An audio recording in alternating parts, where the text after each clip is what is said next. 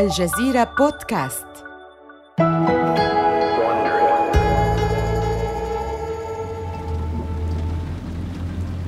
إنه الخامس من يناير عام 2016 الرئيس التنفيذي لنتفليكس ريد هيستينغز ومدير المحتوى تيد ساراندوس يسابقان الزمن على الطريق السريع الواصل بين مقاطعة أورنج بولاية كاليفورنيا ولاس فيغاس في سيارة دفع رباعي مستأجرة. بينما تنهمر زخات المطر على الزجاج الأمامي بغزارة. تسببت عاصفة في إيقاف جميع الرحلات الجوية من مطار جون واين في مقاطعة أورنج. لذا يتعين على فريق نتفليكس الذي كان من المقرر له الطيران إلى فيغاس في ذلك اليوم أن يجد حلاً. استأجروا سيارة وانطلقوا يحاولون استثمار ما يمكن من هذه الدقائق الثمينة. أما ما ينتظرهم في فيغاس فهو البروفا النهائية لأهم إعلان في تاريخ نتفليكس. خبر أخفوه سراً عن الصحافة بشق الأنفس لعدة أشهر. بالكاد يصل هيستينغز وساراندوس إلى البروفا في الوقت المناسب. وفي صباح اليوم التالي يخطو على المسرح المظلم في معرض الإلكترونيات الاستهلاكية في لاس فيغاس وسط الهتافات حيث سيلقي خطابه. الجمهور الشغوف بالتقنية الذي جاء إلى هنا ليشهد إطلاق أحدث الألعاب الإلكترونية يجتمعون بحماس لسماع ما سيقوله. ولكن حتى مع البروفا يتعثر هيستينغز من البداية. ينطلق في خطابه لكنه لا يريد أن يفجر المفاجأة. لذا يتوقف لحظة ليستجمع أنفاسه يشبك كفيه معا. ويتحدث بأسلوب رصين مدروس. يمكن الآن للمشاهدين من جميع أنحاء العالم التحكم في المكان والزمان الذي يرغبون فيه بالمشاهدة. قصص رائعة في متناول يدك. ما عليك سوى النقر والمشاهدة. يبدو الأمر بسيطا ولكنه تحول ثوري من تحكم الشركات إلى تحكم المستهلك. يبدو تفاعل الجمهور هادئا ويشعر هيستينغز برهبة الموقف. يشعر وكأنه قد حرر الجمهور للتو من سلطة القنوات. بينما تستمعون إلي تم إطلاق خدمة نتفليكس في كل بلد في العالم تقريبا ما عدا الصين ونأمل أن نكون هناك في المستقبل. تبدأ الإثارة بالانتشار في الغرفة. تظهر خلفه خريطة باللونين الأحمر والأبيض على الشاشة توضح تمدد نتفليكس في العالم اليوم أنتم تشهدون ولادة شبكة تلفزيونية عالمية وأنا أعني كلمة ولادة في لحظة واحدة يبدأ بث نتفليكس في 130 دولة. منذ هذه اللحظة أصبحت نتفليكس أكثر من مجرد شركة بث عبر الإنترنت. إنها تقود حركة يقرر فيها المشاهدون في جميع أنحاء العالم ما يشاهدونه ومتى وكيف يفعلون ذلك. إنه المستقبل الذي تخيله هيستينغز ومارك راندولف قبل عقدين من الزمن. انتهى عصر التقيد بالقنوات التلفزيونية وستصبح حرب الاستحواذ على المشاهدين أكثر ضراوة وحدة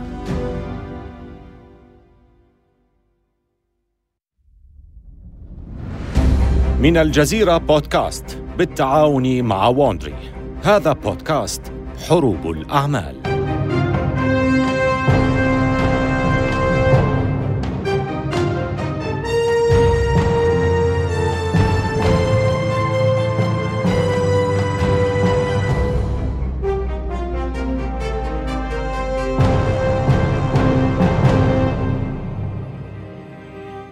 ربما تتذكر أنت أو والداك تلك الأوقات في التسعينيات عندما كنت تتلهف لمشاهدة فيلم فتقفز إلى سيارتك مشغلا الراديو لتتوجه إلى محلات تأجير الفيديو.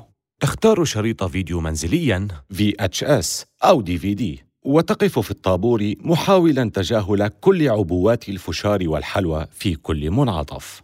إذا كنت محظوظا فقد وجدت بالفعل الفيلم الذي جئت لأجله. ولكنك غالبا ما كنت تضطر لأخذ خيار ثان أو ثالث وفي كثير من الأحيان يتضح لك أن رسوم الإيجار ليست سوى الدفعة الأولى وأنك غالباً ما ستدفع غرامات تأخير كبيرة أيضاً. حسناً، لقد تغيرت طريقة مشاهدتنا للتلفزيون كثيراً عن ذي قبل. في الحلقتين الأخيرتين من سلسلتنا حول نتفليكس وبلوك باستر، سنتأمل المشهد الإعلامي المعقد الذي نعيشه اليوم، وإلى أين نتجه. هذه هي الحلقة السابعة. تخلص من خصومك. تزعم نتفليكس أن فكرة تأسيس الشركة قد خطرت لهيستينغز أول مرة. عندما كان يعيد شريط فيديو منزلياً VHS لفيلم أبولو 13 إلى متجر بلوك باستر واضطر لدفع رسوم تأخير بقيمة 40 دولاراً. حينها فكر هيستينغز أنه لابد من إيجاد طريقة أفضل للحصول على الأفلام. قاده ذلك إلى بدء خدمة توصيل أقراص ال DVD عن طريق البريد عام 1997 وبعد ذلك بعقد من الزمن قدم للعالم خدمة البث عبر الإنترنت. حسناً تلك القصة عن أبولو 13 والرسوم المتأخرة ليست سوى قصة. وضع هيستينغز هذه القصة لاحقاً باعتبارها نموذجا جيدا يشرح ما يحاول هو وشريكه مارك راندولف تحقيقه مع نتفليكس. ولكن على المدى الطويل كان على حق.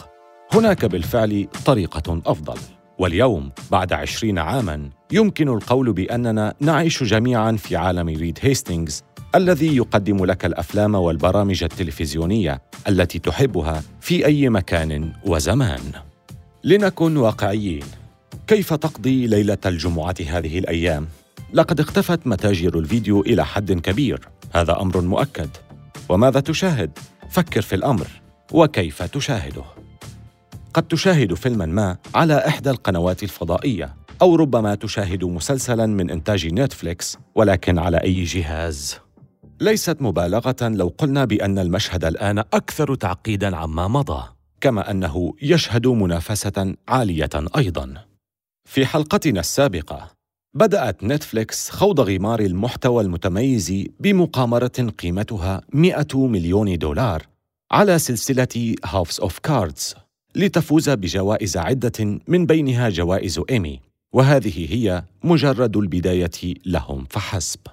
بينما تنافس نتفليكس HBO بمسلسل عالي الجودة من إنتاجها فإن تايم وورنر تجد نفسها مضطرة لمنافسة نتفليكس في تقنيتها البث عبر الإنترنت. إنه التاسع من مارس عام 2015 الآلاف من الناس ينتظرون في قاعة مظلمة بسان فرانسيسكو وصول نجم التكنولوجيا الرئيس التنفيذي لشركة أبل تيم كوك. يحمل حفل أبل السنوي العديد من المفاجآت التي يمكن توقعها عادة إلى حد كبير. لكن أبل اليوم لديها مفاجأة غير عادية. في هذه المرة فقط سيكون كوك هو من يفتتح المشهد بينما شخص آخر سيكون هو البطل. يتمشى كوك على المسرح مرتديا سترة وجينزا أزرق وهو يبتسم لموجات الهتاف والتصفيق. يسير بخطوات واسعة ذهابا وإيابا على المسرح. تضيء خلفه على شاشة عملاقة شعارات عشرات القنوات الإعلامية مثل ديزني و ESPN و Showtime و A&E و Fox من بين كل القنوات العظيمة الموجودة على Apple TV هناك واحدة أود أن أحدثكم عنها وهي HBO. يترقب الجمهور بحماس وهم منتشون. نحن نحب HBO. إنهم جزء من ثقافتنا بل وساهموا في صقلها أيضا. تبدأ صور دعائية متتابعة لسوبرانوز وسكس أند ذا سيتي وأنتوراج وفيب وجيم أوف ثرونز بالظهور خلفه. اليوم معنا الرئيس التنفيذي لشركة HBO ريتشارد بليبلر. هنا مع بعض الأخبار المثيرة. ريتشارد؟ ثم يخرج كوك من على المسرح مسرعا. يميل الحشد إلى الأمام في مقاعدهم. بلبلر في سترة زرقاء داكنة وقميص مفتوح العنق يتجه إلى المسرح. على عكس مشية كوك الذي كان يتحرك بسرعة على المسرح يقف بلابلر جامدا ويتحدث بشكل رسمي يشعر بغربة عما حوله. يسعدنا أن نعلن عن خدمة البث الجديدة ل HBO ونعتز بكون أبل هي شريكنا الحصري في إطلاق هذه الخدمة يصفق الجمهور بحرارة لقد فقدوا الأمل من مجيء هذا اليوم الآن يمكنهم قطع اشتراكات الكابل الخاصة بهم ومشاهدة بث HBO كما كانوا يرغبون منذ سنوات. هذه لحظة استثنائية لنا في HBO ونحن متحمسون جدا. يبدو بلبلر غير مرتاح رغم أنه يقدم أخبارا جيدة. ربما لأن HBO Now قد تأخرت كثيرا عن الانضمام للبث عبر الإنترنت. وهذا قد يفسر الشراكة الغريبة اليوم بين بلبلر وكوك. يأمل بلابلر أن حداثة وروعة أبل قد تؤثران إيجاباً على HBO فيعود جيل الألفية إلى القناة المميزة يتم عرض مقطع دعائي لمسلسل Game of Thrones من HBO بينما ينزل بلابلر من على المسرح. تقوم الأميرة المتمردة ذات الشعر الأبيض بتسمية منافسيها وتعلن كيف ستستولي على عرش الممالك السبع لنفسها. لن أقوم بإيقاف العجلة بل سأقوم بكسر العجلة.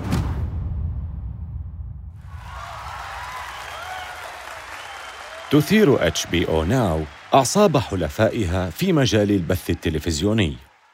هناك سبب وجيه يشرح تأخر HBO كل هذا الوقت لكي تقدم خدمة مستقلة مثل هذه مثل HBO Now فماذا عن الشركات التي تتولى توصيل HBO للمشتركين والذين يدفعون اشتراكات تبلغ أربعة مليارات دولار؟ حسناً، إنهم حتماً لا يحبون فكرة حصول المشاهدين على HBO دون حاجة إليهم. وهذا ما عبر عنه توم رادليج الرئيس التنفيذي لشركة شارتر كوميونيكيشنز حين قال: أي شخص يبيع محتواه المميز عبر الإنترنت ويتوقع أن يجد نفسه داخل حزمة القنوات التلفزيونية أيضاً، أعتقد أنه يخدع نفسه حقاً. هذا إعلان للحرب من راتلج. انظر، كمشترك في خدمة الكابل، لا يمكنك انتقاء واختيار القنوات التي تريدها. أنت تدفع مقابل حزمة من مئات القنوات حتى إذا كنت تشاهد ثلاثة أو أربع قنوات منها فقط. هذا ما يسمونه في خدمة الكابل بالحزمة. وهذه الحزمة المكلفة هي ما أبقى متوسط فاتورة الكابلات فوق المئة دولار لعقود. إذا بدأت بإخراج القنوات الأكثر شعبية من حزمة القنوات التلفزيونية ودفع الناس ثمنها منفردة حسناً سينفرط العقد كله HBO هي أول قناة رئيسية من قنوات خدمة الكابلات تخرج من الحزمة. دقت أجراس الإنذار بين شركات الكابلات. جيل الألفية ومن يقطعون اشتراكاتهم من الخدمات التقليدية متحمسون الآن ل HBO Now. يلخص مذيع التلفزيون جون أوليفر في برنامجه المسائي على HBO المشهد إلى حد كبير. تقدم HBO Now كل ما تحبه في HBO مثل الرياضة والعروض الكوميدية الخاصة ومشاهد العري. ثلاثي HBO المميز. شيء يشبه إلى حد كبير. اتش بي أو جو إلا أنك لست بحاجة إلى كلمة مرور والديك. ها ها تستمر HBO في اللعبة. هل تذكر جيك كابوتو؟ إنه الرجل الذي أطلق takemymoneyhbo.com حسناً قامت HBO بتصوير عرض ترويجي معه ل HBO Now. تصل شخصيات رجال المافيا من مسلسل سوبرانوز للقيام بزيارة قصيرة إلى كابوتو. ما الذي قاله ذلك الفتى جيك؟ خذوا أموالي يا HBO نعم جريء سنأخذها هذا صحيح. نحن هنا لنأخذ مالك. أعطني محفظتك. لا يوجد الكثير بداخلها. ما هذا؟ على كم حصلنا؟ خذ هذه أجرة الطريق. دعه وشأنه. اسمع يا رجل تويتر. سأراقبك. بعد HBO Now المزيد والمزيد من الشبكات تنتهج هذا الطريق وتفصل نفسها عن خدمات الكابلات. ESPN Plus, CBS All Access, Showtime Anywhere. بإمكانك اليوم شراء الخدمة مقابل رسوم اشتراك منفصلة. وعلى الرغم من نجاح HBO Now في جذب عملاء جدد إلى HBO فإن مستقبل الشركة على وشك اتخاذ منعطف آخر.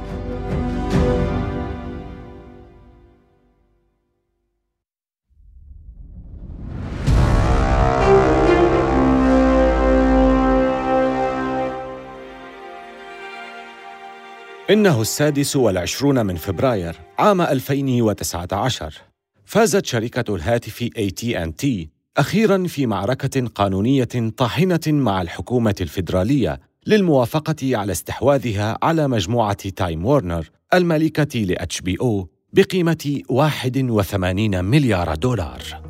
وقد رفعت وزارة العدل دعوى لوقف الاندماج على أساس مكافحة الاحتكار. ولكن بعد 15 شهراً يعطي القاضي أخيراً الضوء الأخضر للاندماج.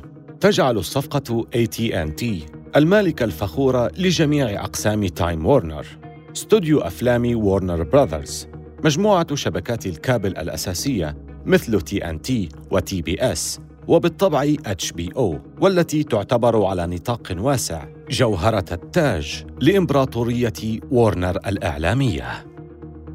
قبل إتمام الاندماج ببضعة أشهر زار جون ستانكي مكاتب HBO للتحدث مع الموظفين في اجتماع مفتوح. إن ستانكي هو أحد أهم مهندسي اي تي ان تي ومن المقرر أن يتولى إدارة وورنر ميديا التي تم إنشاؤها حديثاً. سيكون الرئيس الجديد للرجل الذي يدير HBO منذ 27 عاماً ريتشارد بلبلر. لقد غير بلبلر سمعة HBO لتصبح معروفة بتقديم أعمال تلفزيونية مذهلة مع مواهب من الدرجة الأولى. لقد أنفق أيضاً ببذخ، فكانت تكلفة بعض حلقات برامج HBO أحياناً تساوي تكلفة فيلم واحد، ولم تبخل الشبكة على الدعاية والترويج أيضاً. في حفل جوائز إيمي أو جولدن جلوب تحصد HBO الجوائز كما أن لها حضورها أيضا في بعض الحفلات الفخمة في هوليوود. لكن المالك الجديد AT&T مشهور بالبخل. فما الذي سيحدث؟ يعقد الاجتماع المفتوح في مسرح HBO في نيويورك. يجلس ستانكي الذي يعيش في تكساس مقابل بلبلر. يستمع بلبلر وجميع موظفيه بشغف بينما يشرح ستانكي وجهة نظره حول ما يميز HBO وأين تتجه الأمور؟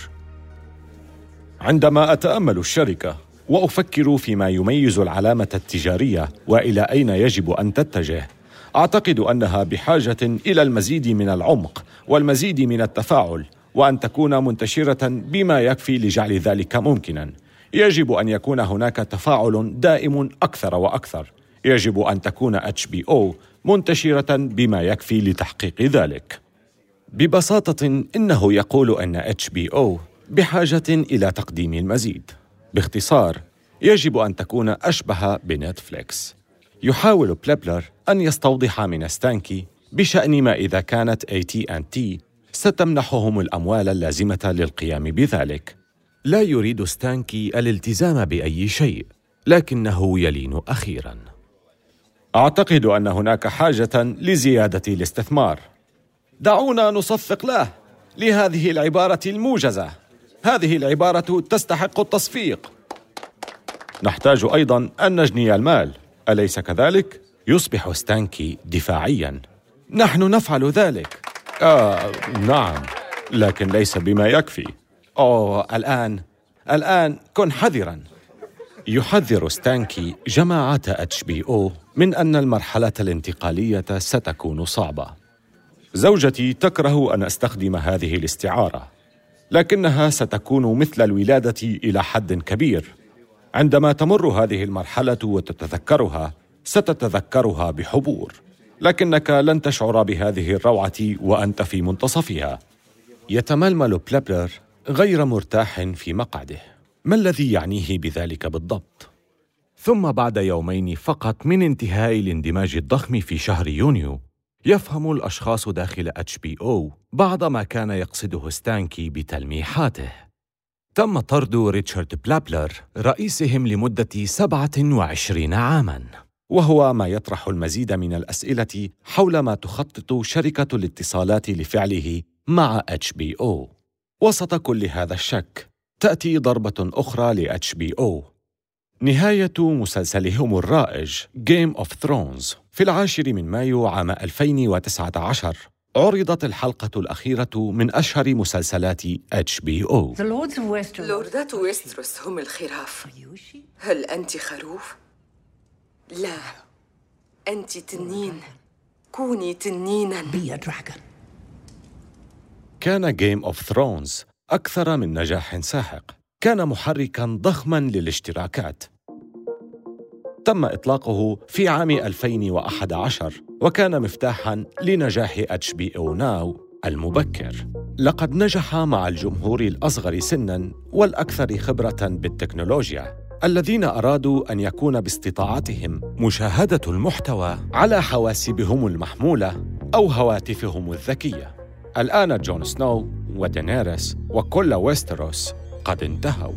ويتساءل المديرون التنفيذيون هل يبدو الشتاء قادما على HBO ما يحدث ليس جديدا على الشركة في بعض جوانبه.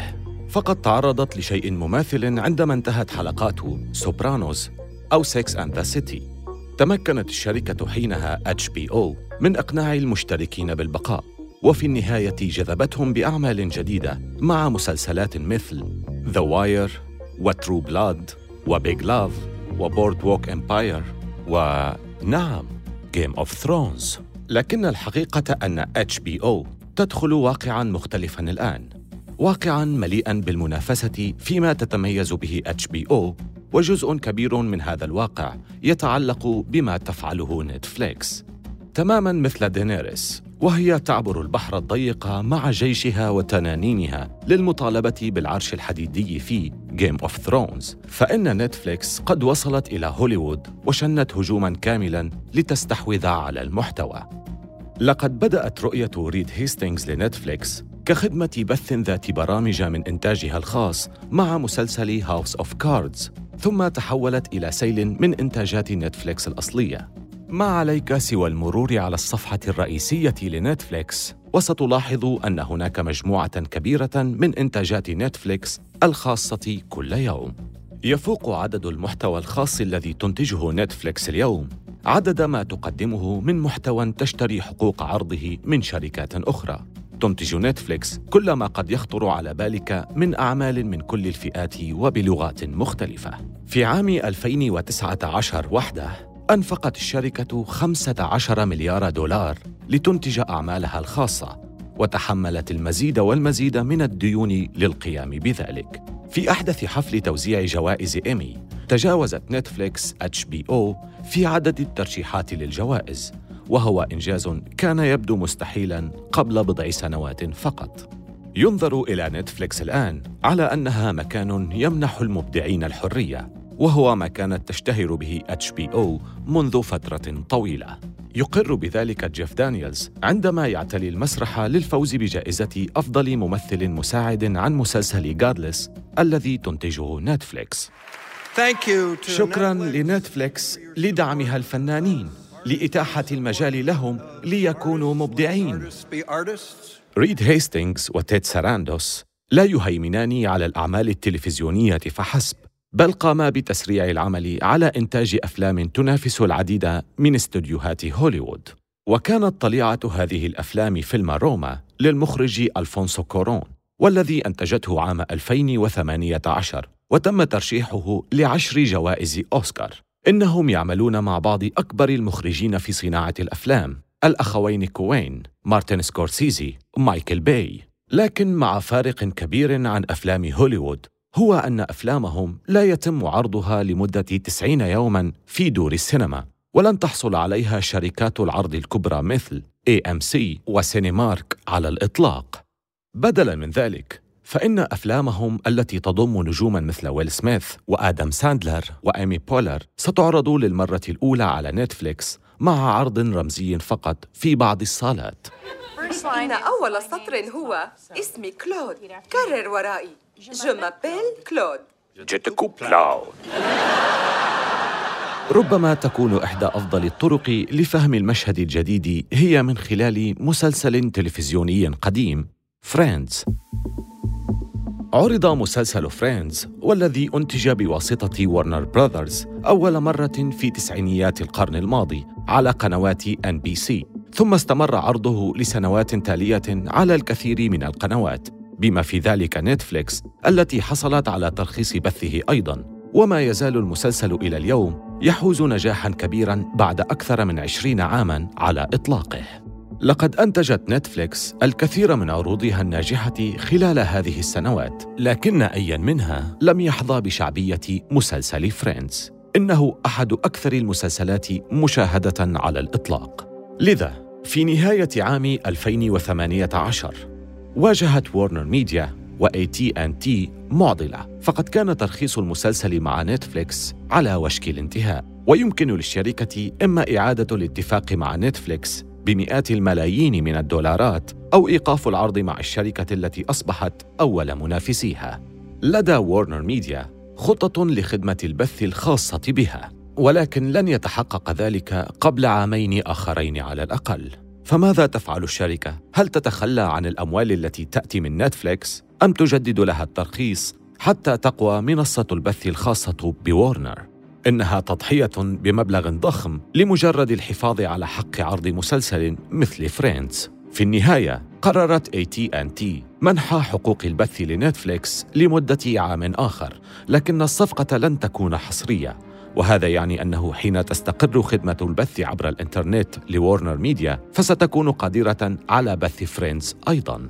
يتعجب مستثمرو وول ستريت من هذا الاتفاق، لأنه في حروب البث الجديدة هذه فإن المحتوى الذي يحبه الجمهور مثل فريندز أثمن من أن تسلمه إلى منافسيك حتى مقابل 100 مليون دولار في الحلقة التالية والأخيرة من هذه السلسلة نحاول أن نرى الصورة كاملة ونتتبع الوافدين الجدد إلى السوق بما في ذلك شركة والت ديزني التي بفضل استحواذها على هولو ومعظم شركة 21st Century Fox. سيصبح حضورها أعلى من أي وقت مضى في السوق.